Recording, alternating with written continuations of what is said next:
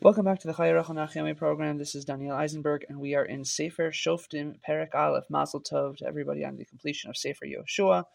Maybe go uh, Achayel. And uh, for those of you who are just joining us for Sefer Shoftim, welcome aboard. So we are in Perek Aleph, as I said, and it begins with a, mes- uh, uh, trying to uh, carry on their work in conquering the land. They did a a very, very large uh, portion of the conquering of the land in the lifetime of Yoshua, but they did not complete the job. And we're going to see that's uh, going to be a little bit of a theme uh, of this of this sefer. Really not a theme of, of that in particular, but but the uh, outgrowth of it. First, it begins with uh, Yehuda or Klal Yisrael asking of Hashem, I'll say through the who should be the one to lead the battle. Um, and Yehuda should go first that's that is a theme we're going to see uh, throughout a little bit. And uh, you would ask Shimon to join. Of course, remember Shimon is is the the, the cities of Shimon are embedded in the territory of Yehuda, and they take on uh, Adoni Bezek, and they uh, and they they defeat him and his army, and then it continues. Uh, requotes the story of that we saw back in Yoshua of Kalev and Osniel ben Kenaz, right? His, his uh, really his younger half brother, I believe, who marries uh, Kalev's daughter after conquering Kiryas Arba, and the uh, the same the the parak ends with many mentions of of uh, the the uh, shvatim that did not finish the job. Right? It says um, Ephraim actually, even earlier, it says that Binyamin, uh, Lo Harishu b'nei Binyamin, right, the Yavusi that was Yoshev Yerushalayim, Lo Harishu b'nei Binyamin, Binyamin did not drive out the Yavusim out of Yerushalayim. Uh, it takes a, quite a while before Yerushalayim is conquered, or anything I believe into the day, days, of David Melech. Uh, and then it says, V'lo harish menashe es beis sha'an v'espenoseha v'estanach v'espenoseha that uh, Menashe didn't drive out uh, whom he was supposed to drive out, and Ephraim holy, uh, lo horish es kanani yoshev begazer, so the, the Ephraim didn't do the job completely. Zvulun lohorishas Yoshvei Kitron, the people who lived in Kitron, and the Yoshvei Nahalol, the people who lived in Nahalol, Zvulun did not drive out, and Asher lohorish as Yoshvei Akov, as Yoshvei Tzidon, ves Achle, ves Achse, ves Chelba, ves Apik, Rechov. So all these all these areas within Asher that were not were not, were not uh, conquered fully. And Naphtali lohorish as Yoshvei Beis Shemesh, and Ves Yoshvei Beis Anos. So there's other people that were not driven out, and the, you know, and it just uh, it just continues with with uh, with with mentioning areas that were not conquered.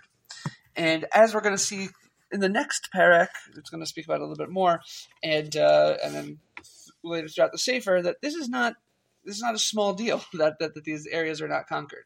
Varshim discuss what exactly happened here. Why did they not conquer these areas? It was a it was a tough tough battle. They felt like they didn't need to. They already had their space a little bit. They'd rather not get involved in a war if they didn't have to. Some some of these places were paying taxes to them, so so they didn't feel it was necessary. Um, of course, the, the the leadership that Uh, at this time also is, is going to be a theme throughout the Sefer, the lack of proper leadership. The Sefer is called Shoftim. And as the next parak will speak about clearly, there will be a pattern throughout the Sefer of the leaders kind of only having a temporary impact and, and spiritual impact on the nation, and then as leaders pass away, it kind of ends because there's no malchus, there's no proper dynasty. Son, uh, you know, son Ben after Ben after Ben after Ben, son after son taking over the the kingship. They don't have that at this time. So especially you don't have Moshe anymore, you don't you have Yoshua anymore.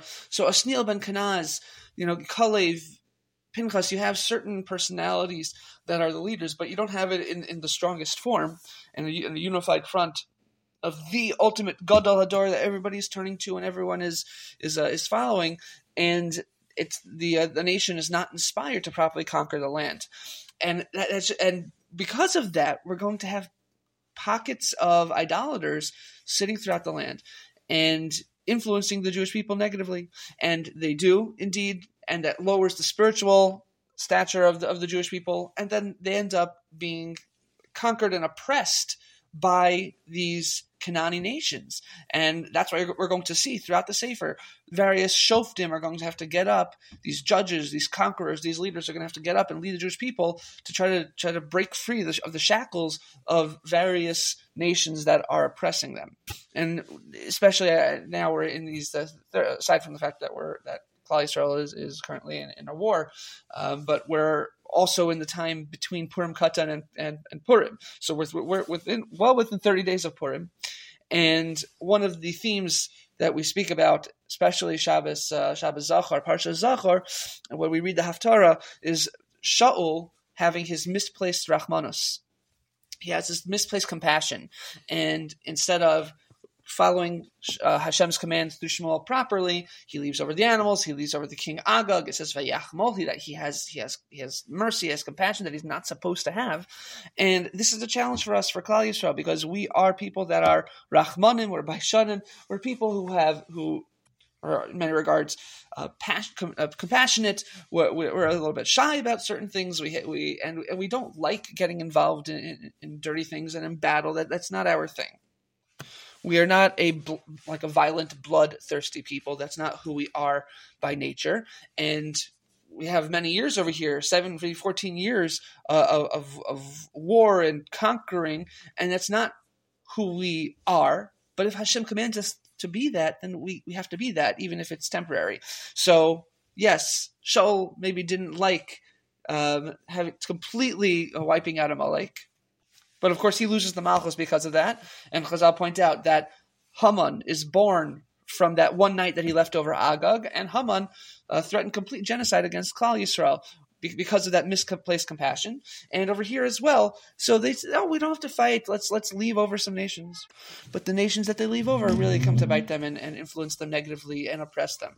Which maybe zocha to be able to follow Hashem's command, even if it's against our nature, to follow Hashem's command whatever it is, and be to tremendous uh, bracha and tremendous uh, peace.